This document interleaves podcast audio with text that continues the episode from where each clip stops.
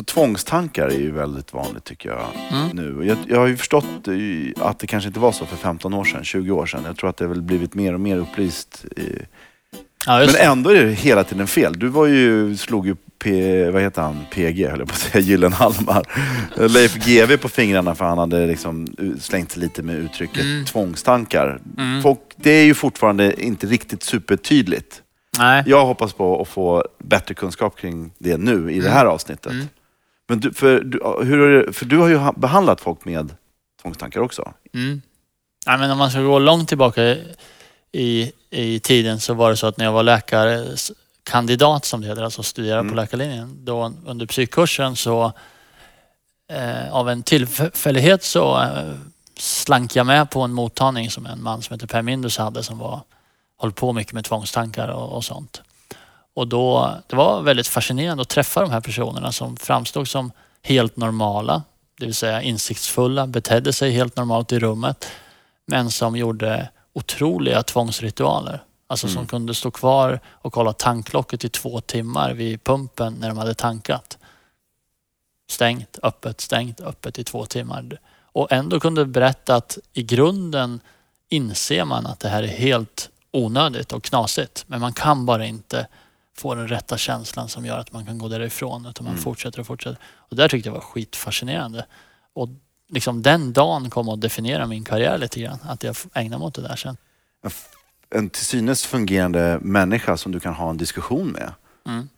Eh, är också dessutom medveten om eh, många gånger att, eh, att det de gör är skadligt för dem själva. Mm. Ja, just det. Så det finns ju en viss liksom, tvångsmässighet i vissa andra beteenden som beroendesjukdomar och så också. Då, Ja, men så här, sluta tvätta händerna med alkohol och sprit om du, om du Mm. alltså för det är inte bra. Du har ju blöder om fingrarna Mm. och du är supertorr och du, det går inte. Du Mm. kommer bli, du har en infektion i kroppen, du måste Mm. sluta. Men ändå så är det bakterier Mm. och det, det Mm. går inte att få bort och det går inte att sluta tänka på. Det är fascinerande, super... Just det. Men när jag föreläser för studenter, då brukar jag ibland, för, för det blir ju lätt när man pratar om det, man tycker bara Åh vad knäppt liksom. Varför slutar man inte bara tvätta händerna om man ändå fattar att det är onödigt? Va? Det verkar ju Ja, det helt det man- snurrigt liksom. Eh, då brukar jag säga så här, liksom, för att förstå andra typer av tvångstankar. Och en sån tvångstanke, eh, område sexuella tvångstankar till exempel, brukar jag fråga folk, kan ni bevisa för mig att ni inte är pedofiler? Och då skrattar folk förläget och tycker det är en jävla konstig fråga. Va? Eh, men lite är det ju så att eh, vissa saker har vi bara en slags antagande om. Det finns inget bevis någon kan presentera som bevisar att man inte är pedofil. Och Okej, nu nu undrar är du, vad har det här med saken att göra? Nej, nu hänger jag med. Och det har med saken att göra är att om du börjar, om du börjar tänka Ja, mycket just det. på det här. Tänk, varför kände jag så här? Och varför tänker jag ens på det här? Då, då kan man säga att det, att det, här, att det går att, kanske att föreställa sig att man två år senare när man har blivit skräckslagen att man faktiskt är pedofil och att det är därför man tänker på om man är pedofil eller inte. Mm. Att man kan få väldiga problem av det och till sist ha svårt att sluta tänka på det. Det är Eh, nya tankar som föder sig själva på något sätt. då. Ja, och som alla spiral. har. Och, och, och, precis, och är det så att man inte kan bevisa eller att man, det är en sån gråzon så blir man ju jävligt, då kan det bli Mm. jobbigt ju. För det är ju lite svårt för mig att vara säker på att inte jag körde på någon på vägen hit. Eller? Jag gjorde ju troligtvis inte det. Men någon gång har det troligtvis hänt att någon har kört på någon och åkt vidare utan att ha märkt det. Ja, det är ju bäst att du åker bak och kollar ju. Eller hur? Så det, det blir frågan då. Kan man stå ut med Mm. osäkerheten eller inte? Och jag, jag, jag tänker mig att det är väl det som Erik Andersson som också är med i våran podd om oro kommer hit idag och berätta lite hur funkar det med tvångstankar egentligen? Varför fastnar de hos vissa? Och, så? och vad kan man göra åt det? Intressant. Erik Andersson är psykologen som är lika känd för sin avancerade frisyr som för sin forskning. Han disputerade 2014 på Karolinska institutet på en avhandling om KBT för tvångssyndrom, då med Christian Ryck som handledare. Hej och välkommen Erik. Tack ska ni ha. Du är med i ett avsnitt som heter Vad är poängen med att oroa sig? Ja, jag känner mig som, som eh, en extra, en bonuskille ja. Vad är poängen med att ha tvångstankar? Uh, ja, poängen med att ha tvångstankar, vad är det egentligen? Alltså, vi kan börja med att bara säga vad, kort, lite kort, vad är tvångstankar? Så tvångstankar är egentligen bara eh, tankar, bilder eller impulser som kommer väldigt plötsligt, pang på bara, som oftast handlar om att man ska åsamka skada gentemot andra. Så det kan till exempel vara att om inte jag Eh, tänk om, om jag lämnat spisen på så huset brinner upp så mina grannar brinner upp eller min hund eller mina barn eller vad som helst. Det kan vara tvångstankar att man ska skära halsen av någon eller knuffa ner någon gamling på tågperrongen. Kasta ut barnet som man har i handen ut genom fönstret. Till fast exempel. Man, fast man är fullkomligt normal och tänker, hur fan kan jag tänka att jag ska slänga ut min unge? Tänk om jag bara slängde ut den genom fönstret så här. Men, Men det hur- har jag tänkt så Men jag många fattar gånger. inte, vad fan- Hur, hur vet man då vem som... För jag menar, det finns ju människor som slänger ut barnet genom fönstret på riktigt. Ja. Även om det är väldigt ovanligt förstås. Hur vet man att Hur, man inte hur, kan? hur vet... Vad, har de tvångstankar? Nej men det har de ju inte. Eh, Så om det är tvångstankar då ska man ju tycka att de är väldigt främmande från hur man, hur man är eh, som person. Eh, En gång jag fattar inte. Så här, om du, om du får en tvångstanke att eh, du ska slänga ut ditt barn genom fönstret Mm. och så får du fet ångest av den tanken. Ja, just det. Då skulle jag säga att det är en tvångstanke. Så, så tankar som man har som, som man gillar att ha. Typ Just det. tänker på AIK hela tiden eller Ja. på jättesnygg eh, person som man vill Ja. ligga med. Tuttar. Det är inte tvångstankar. Det är inte även om man tänker på det hela tiden. Så om du tänker på att du ska slänga ut ditt barn och bara tycker gud vad härligt det ska bli och, och se det här barnet ligga mosat Uff. nere på marken. Eh, då är det, in, det är inte en tvångstanke. Då, då. Vad är det då? Ja, Då är det en tanke. Då är det någon annan slags märklig tanke. Just det, för det har inte med tvångstankar att göra då. Nej, så tvångstankar ska ju vara någonting jag-främmande så att säga. Alltså väldigt obehagliga tankar som inte alls är den person man vill vara.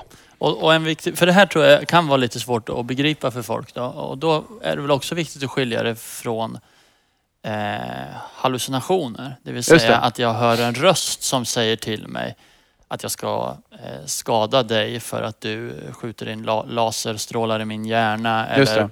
Förföljer mig eller något annat. Ja. Så det finns ju en, en del sådana brott som begås på, av psykotiska skäl. Det vill Just säga det. att man, att man upplever någon, någon förvrängd verklighetsuppfattning av att Ja. jag är förföljd på riktigt. Det är inte samma sak. Men om vi tar, ett, vi tar ett exempel då. Om jag har tvångstankar kring att jag ska knuffa ner någon gamling på tunnelbaneperrongen framför tåget. Då kommer den som verkligen har tvångstankar, den kommer ju börja undvika tunnelbaneperrongen för de tycker att det är så fruktansvärt att ens ha tanken om det här. Det är väldigt jag-främmande brukar man säga, att man skäms bara över att ha tanken. Men om det är så att säga någon som faktiskt går och knuffar ner gamlingar för att de tycker det är så härligt, då är det ju inte alls tvångstankar utan då är det någonting man tycker är roligt Okej. Det väcker inte ångest. och väcker inte särskilt mycket ångest alls. Men, eh, Och en del människor kan höra röster så att ja, du måste knuffa ner den här personen för att de är utsända från KGB. Men det är inte heller tvångstankar. Men kan det vara så att ordet tvångstanke är ganska... För när jag hör det, nu när vi pratar om det så förstår jag lite mer. Men när man tänker tvångstanke så tänker man att det är en tanke som tvingar mig till att göra någonting. Mm. Men det, är väl, det som jag hör nu är ju att det är en tanke som är tvingad på mig. Exakt. Just det. Mycket bra definition. Tack! Det var den Tack. bästa definitionen jag har hört. Skriv ner, ta penna och papper. Någonsin. Skriv ner, skriv ner. Men- Skriv, skicka in. Men Skicka det, in. det, som, det som jag tycker är så fascinerande med tvångstankar är ju att de kan vara oer, att de kan bli så oerhört omfattande. De kan liksom, från att man inte har tänkt på en sak så kan den plötsligt dominera hela ens liv. Liksom. Och om man börjar göra massa ritualer och kontroller och extra grejer som man behöver göra för att kolla att det här inte är sant och så vidare. Men det som är mest fascinerande, tycker jag i alla fall med den här sjukdomen, det är att de här människorna i grunden förstår att allt det här är onödigt. Men de kan ändå inte hindra sig själva från att stå och kolla tanklocket eller dörren eller Man lampan. kollade ju den 20 gånger nyss och ändå kollar man sen. Man kan, en del kollar alltså i timmar i sträck och kan bara inte släppa det. Fast de fattar att det här är ju helt vansinnigt. Men du Erik, varför är du så fascinerad av eh, tvångstankar? Det kallas väl för OCD va? Ja, precis. OCD, Obsessive Compulsive På engelska och, och Precis. tvångstankar på svenska. Tvångs... Tvångssyndrom Syndrom, kallas ja, det. för. det. Så, man har dels, så tvångssyndrom består dels av att man har tvångstankar, då är det de här tankarna som väcker obehag och sen gör man tvångshandlingar och det, man gör för, det är det man gör för att neutralisera obehaget. Och vad kan det vara? Så då kan man, om, man har, eh, om du får tankar om att du har glömt spisen på, då går du tillbaka och kontrollerar. Det är en tvångshandling. Yes. Men jag fattar ju att folk blandar ihop det här med att vara knäpp och putta ner folk från, från perrongen. Ja. Att när någon skriver att han har tvångstankar så oroar man ju sig för att den här personen kommer vara okontrollerbar i, sina, i, sin, i sin, sitt agerande. Men det är Ja. inte alls det ju. Nej, verkligen inte. Så att personen med tvångssyndrom, det är ju nästan, de är ju nästan på andra sidan skalan här. De, De är ju, inte de är till och med rädda för tankarna. Att, att ha tankar än som att knuffa ner någon. Ja, just det. Men också blir väl problemet att till sist kan man inte göra även normala saker för oron, ja men liksom de här, man är så rädd att göra fel så till sist kan man inte göra någonting. Nej. Och så att man är ju försäkringsbolagets drömkund kan man säga, för man, på ett sätt. för man är så väldigt försiktig och så. Men den försiktigheten när den går till det extremet blir ju extremt handikappande. Ja. Men eh, varför jag är så intresserad av eh, tvångstankar då? Alltså jag tycker att det är eh, fascinerande vad mänskliga hjärnan kan hitta på för slags olika katastroftankar och så börjar man agera på det. Jag tycker bara det är fascinerande För, hur... för det här är ju människor som alla vi tre. Alltså vi hade, jag, ha- hade vi haft en fjärde person här med, med, med tvångstankar så skulle man kunna prata och ha... Det är ju fullkomligt alltså, normala människor, om man uttrycker sig så. Normalstörda, som jag hörde ett fint ord. Ja. Eh, som vi alla är. Alltså, men, men så kommer den här grejen som gör att de tvingas och tänker på det så mycket och de vet att de har kontrollerat tanklocket 20 gånger. Ja. Men ändå så finns det inget rationellt sunt förnuft i varför man kollar en 22, 23, Nej. 40 gång. Det är ju helt superfascinerande. Och varför, vad, är det, vad, gör, vad är det som händer där? Men när man kontrollerar så får man en väldigt, väldigt tillfällig ångestlindring. Och sen får man katastroftanken igen. Men tänk, har du verkligen kontrollerat? Och så kontrollerar den igen. Jag tycker det är ganska fascinerande att man kan ha full insikt om att Gud, jag har kontrollerat i en timme nu. Eh, men ångest, det skiter ångestsystemet i, i hjärnan. Den varnar ju i alla fall. Och så känner man sig tvungen att gå tillbaka och kontrollera. Man beter sig hela tiden som om den här tanken är sann. Så därför kommer hjärnan hålla på att varna om och om och om igen. Men Erik, du brukar ibland ta upp en eh, israelisk studie där man eh, lät personer, så, så, alltså personer som inte hade tvångsproblem, eh, göra upprepade kontroller. Just det. Det, det, här, det här är, tycker jag är en av världens, nej. mest, det här är ett av världens mest spännande experiment. Man låter normala människor gå och få, Normalstörda. ja, normalstörda, Mm. gå och få kontrollera en spis. Och så en grupp säger de åt att kontrollera är det fem gånger, en gång tio, en grupp får de kontrollera tio gånger, 15 gånger, 20 gånger. Ju, och det här, är- kom ihåg, här, det här är normal, normalstörda människor. Som inte har någon tvångstanke överhuvudtaget. Yes. Det är som jag. Precis. Du, du ber mig göra Ja, det här nu. Som jag ber dig gå och kontrollera spisen en gång, Mm. då kommer du ha ganska bra minne från den händelsen. Du är ganska säker på att du har stängt av spisen. Mm. Om jag ber dig gå och kontrollera 20 gånger, då kommer du knappt komma ihåg hur spisen ser ut och du kommer vara jätteosäker på om du verkligen har stängt av den eller inte. Så bara att liksom ägna sig åt beteendet, upprepade kontroller, kommer skapa massa tvivel hos dig. Att du kommer inte riktigt ihåg hur spisen ser ut. Så istället för att bli mer säker blir man mindre Så, säker. så det har den där paradoxala effekten att ju mer du kontrollerar, desto mer osäker blir du. Men man gör det ju för att bli mer säker. Men tvångstankar eh, verkar ju jättemånga människor ha. Det är ju en jättevanlig kommentar man får att ja men alla kollar väl spisen, alla kollar väl sig och så. Men det är väl också så att den här sjukdomen eh, kan bli eh, så att säga, en riktigt allvarlig sjukdom där man Ja. har det här jättemycket. Ofta handlar det dessutom om jobbiga saker. Det brukar inte handla om evig kärlek, tvångstanken, utan innehållet i sig är jobbigt.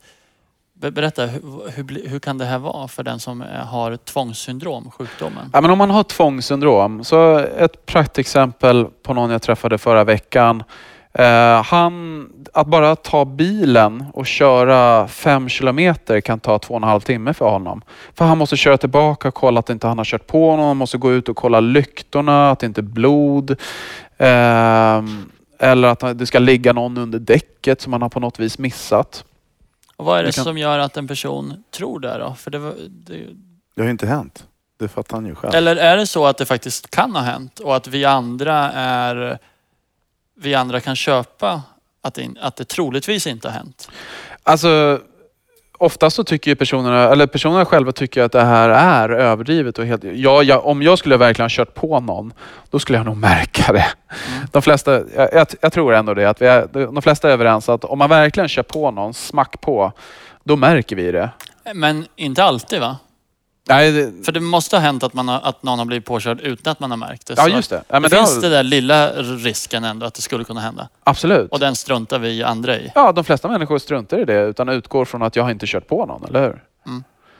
Ehm, och vi skulle bara köra raka vägen eh, till vår destination, de här fem kilometrarna. För han tar det två och en halv timme. Men alltså fällan som jag kan se framför mig är ju om jag läser en artikel eller någonting när man, och så, så börjar jag tänka med, så här, fan, tänk att köra på någon utan ens riktigt vara medveten om att man har gjort det. Så Ja. ligger de där och liksom förblöder till döds och så har man inte hjälpt dem för att man missade backar bilen eller någonting sånt. Kör över ett barn på parkeringsplatsen Mm. när man backar och sen så hamnar barnet under däcket och sen så kör man bara iväg. Mm.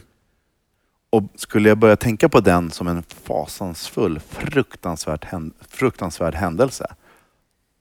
Om jag skulle bli besatt av att tänka på det, Ja, då skulle jag ju kunna tänka mig att jag kliver ut i bilen just det. lite då och då på parkeringsplatsen. Som och då börjar det, tror jag. Ja. Är det inte så? För, så en, en del människor kanske går ut och kollar en gång att de inte har kört på någon om de backar ut från Konsum eller whatever. Och sen kör de iväg. Men en del, en del människor kanske skulle gå ut och ko- få den tanken, gå ut och kolla en gång och sen kör de iväg och sen är det fine. Men om det är tvångssyndrom, då är det ju verkligen att Åh gud, efter du har kört två meter så måste du stanna bilen igen. Och, gud, tänk om vänsterdäcket, kollade jag det noggrant verkligen? Och sen, sen fastnar man ju bara. Så, så vad, vad är det som gör då att en del människor kan tolerera en viss osäkerhet? Typ, jag låste nog. Jag är inte Ja. bombis men jag kommer ändå inte vända halvvägs till sommarstugan för jag Just det. orkar inte. Medan de med tvång har väldigt svårt att tolerera sådana tankar. Vad, vad, vad, är det, vad, är det som har gått snett så att säga? Ja, men för många människor så är det ju det faktum att de har börjat kontrollera en massa gånger gör att deras, de kommer få bara ännu mer ångest och tvivel. De agerar hela tiden som om de här tankarna är sanna. Om jag får en tanke, de flesta människor får nog en tanke lite då och då. Gud, tänk om jag råkade köra på ett barn på parkeringen. Eller jag har fått det en massa gånger i alla fall. Ehm, och, sen, och sen börjar man gå ut och kontrollera en mass, varje gång man får den tanken. Då kommer man börja föda det här tvånget mer och mer. Mm. De flesta människor får sådana här tankar och de kanske kontrollerar en gång eh, och sen kör de bara vidare. Men, men med tanke på den här studien då som du pratade om, den Ja. israeliska studien. Så det, det ligger något i det här att om man väl börjar kontrollera så hamnar man i ett visst beteende där då. Alltså är det det, Precis, om du börjar händer? kontrollera flera gånger. Ja, om Då det börjar bara så två, tre gånger i början kanske? Ja, men två, tre gånger är typ okej, visar den här studien. Ja. Så att, jag tror det var upp till tio gånger eller något sånt där. Så, så fastnar man inte så mycket. Men efter tio gånger, då, då går det De dåligt. lever sitt alltså. eget liv lite Ja. grann. så. Men Då det, börjar- för det är intressant för att det finns väl också sådana, jag hörde det fanns ju en, eh, en eh, forskning från eh, eh, Uppsala där man pratade om där man, hur många gånger man måste göra någonting för att det ska bli en rutin. Ja. Och då var det 60 gånger. Alltså Ja. tränar du 60 gånger på en tidsperiod så kommer du komma in i det. För då har du, gjort, då har du packat väskan 60 gånger. Du har hittat de där rutinerna. Är det, är det så att vi, eh, kan det vara så att vi är uppbyggda på något sätt att gör man saker tillräckligt många gånger så kanske man börjar glömma bort varför man gör dem och sen börjar det liksom triggas grejer. Ja, men jag har tänkt på det, för flertalet av rutingrejer jag gör, det tänker inte jag på. Mm. Eller hur? Så Nej. om jag börjar göra det flera gånger, då slutar hjärnan koda helt plötsligt att nu har du gjort det där. Utan man bara gör det per automatik. Mm. Men en del av tvång handlar ju också om eh, oacceptabla saker så att säga. Att skada andra, att förolämpa Gud, eh, sex, sexuella saker och så. Ja. Och eh, så att det verkar som att, att eh, det kan bli lite som en fälla. Va? Att om man tänker på något oacceptabelt och tycker det är jättehemskt. Mm. Då kan man nästan inte, inte tänka på det. Just det. Så eh, en vanlig tanke till exempel, det kan ju vara att man ska ha sex med sin mamma till exempel. Och när man har gjort så här undersökningar på det där. Vänta nu, vanlig? tanke. en vanlig, eh, ja, En vanlig? För, håll- håll- håll-. Förlåt att jag skrattar, Håll- men äh, om, du, om den som det lyssnar det- här tänker mycket på... Ja, förlåt. det är okej att skratta. Ja. ja, men det lät så Hör för mig. mig. Ja. Hör mig. Ja. Eh, det är en vanlig tanke.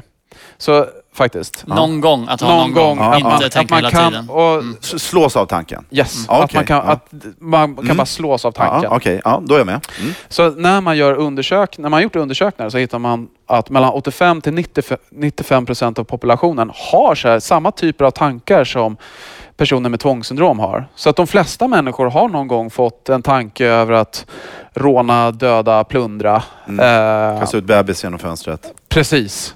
Eh, att knuffa ner någon för tunnelbaneperrongen eller olämpliga sexuella bilder, sex med sin mamma eller Mm. whatever. Det, sånt är ganska vanligt i, i eh, populationen i stort. Mm. Så de flesta människor kan få den tanken. betyder alltså hos vanligt folk. Yes, Ja, hos, hos alla. Ja, normalstörda. Normalstörda. Mm.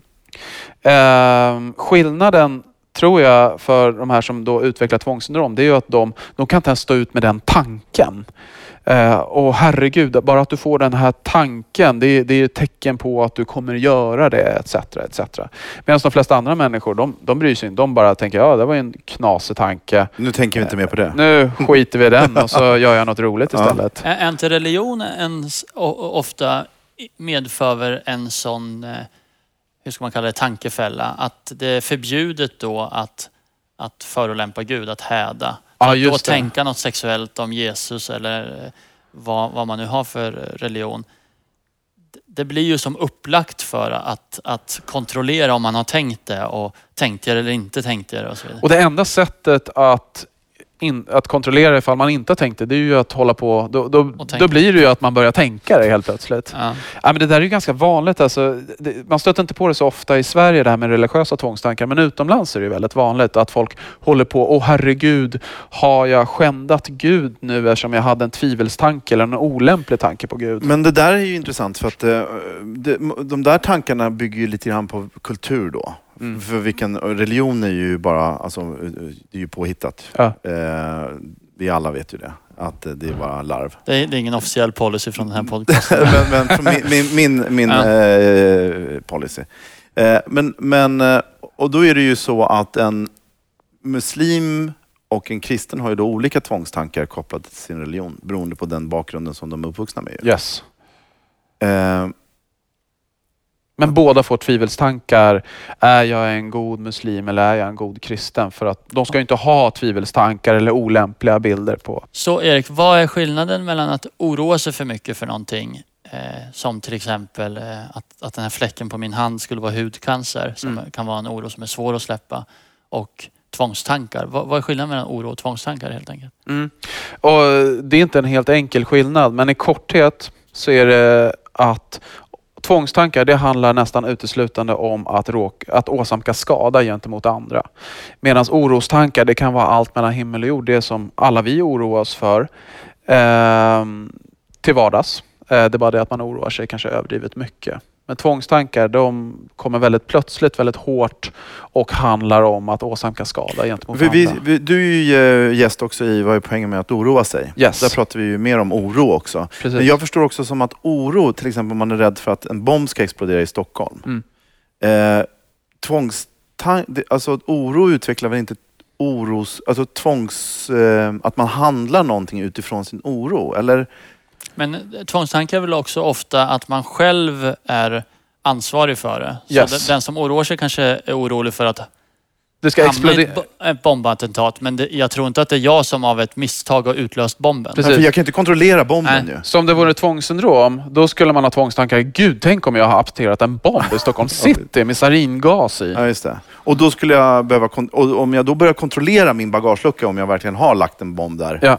Nu är det ett konstigt exempel här, för att har man, då börjar man inbilla sig saker kanske. Att man har, bo- att man har lagt saker... Man med- tvivlar i alla fall. Ja. Ja. Men, Men- och, och sen får man väl också säga att när du säger då att tvångstankar handlar om att åsamka skada så kan ju den skadan ofta vara väldigt...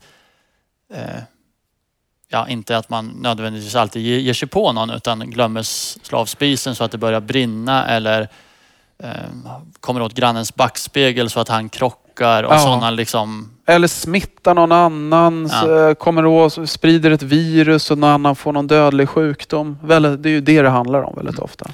Okej Erik, för den som lyssnar på det här och känner att de har tvångstankar eh, som är besvärliga, vad ska de göra?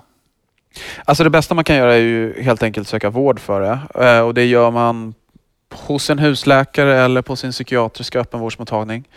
Ehm, Det finns dels läkemedelsbehandling som är effektiv och sen finns det psykologisk behandling, alltså KBT då, då som också är effektiv. Kognitiv beteendeterapi. Yes. Och vi behöver kanske inte vara blyga med att vi har ägnat, du och jag, de sista fem åren att forska på internetbaserad kognitiv beteendeterapi Nej. som du har gjort en extremt bra behandling för. Ja, den är fantastisk på alla sätt och vis. Nej, men den, är, den är effektiv för runt 60 procent ungefär eh, får en rejäl förbättring. 60 till 70 procent kan man säga. Ni, alltså ni, man, man får komma och besöka en läkare, sen så får, följer man upp via internet. Ja, precis. Det är i princip en självhjälpsbok som man kör på nätet och har Mm. all kommunikation med sin psykolog via Och, och vad gör man åt de här jobbiga tankarna och, och sakerna man har Yes. börjat göra? Så principen är följande. Om man får tvångstankar om att råka åsamka skada, till exempel att du skulle glömma spisen på Mm. och ditt problem är att du agerar som om den tanken är sann. Det vill säga du håller på och kontrollerar hela Jag tiden. åker hem och öppnar dörren, går in och kollar igen. Precis. Då skulle behandlingen i korthet gå ut på att du skulle systematiskt träna dig på att lämna hemmet utan kontroller och röra dig längre och längre bort från hemmet utan att kunna åka tillbaka och kontrollera. Och det i kombination med den här studien som du berättade om att man liksom inte hade tvångstankar och började kontrollera flera gånger. Ja. Det handlar, verkar ju vara som det här kontrollbeteendet. Ja. Det, är, det är något mystiskt där eller? Ja, det är ju det som är, fungerar som bensinen på elden här. Alltså, eh, det är kontrollbeteendet som hela tiden föder att det, det skapas nya tvångstankar. Så det är där någonstans man måste komma åt. Ja. Så vi jobbar ju väldigt mycket med beteendet, att, att skjuta upp kontrollerna till exempel.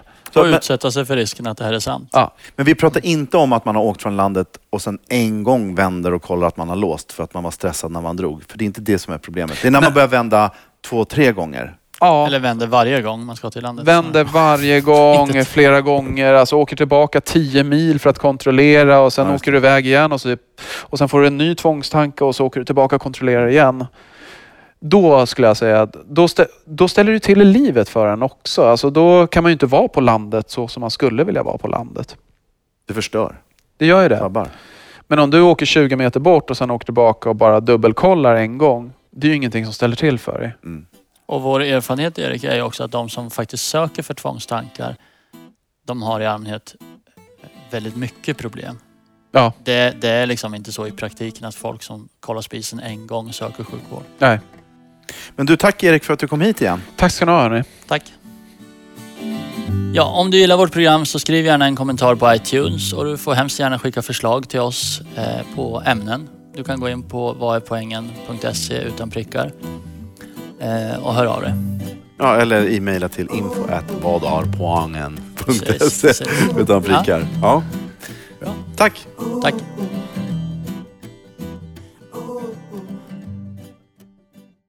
Ny säsong av Robinson på TV4 Play. Hetta, storm, hunger. Det har hela tiden varit en kamp. Nu är det blod och tårar. Fan händer just nu. Det. är Detta är inte okej. Robinson 2024, nu fucking kör vi! Streama söndag på TV4 Play.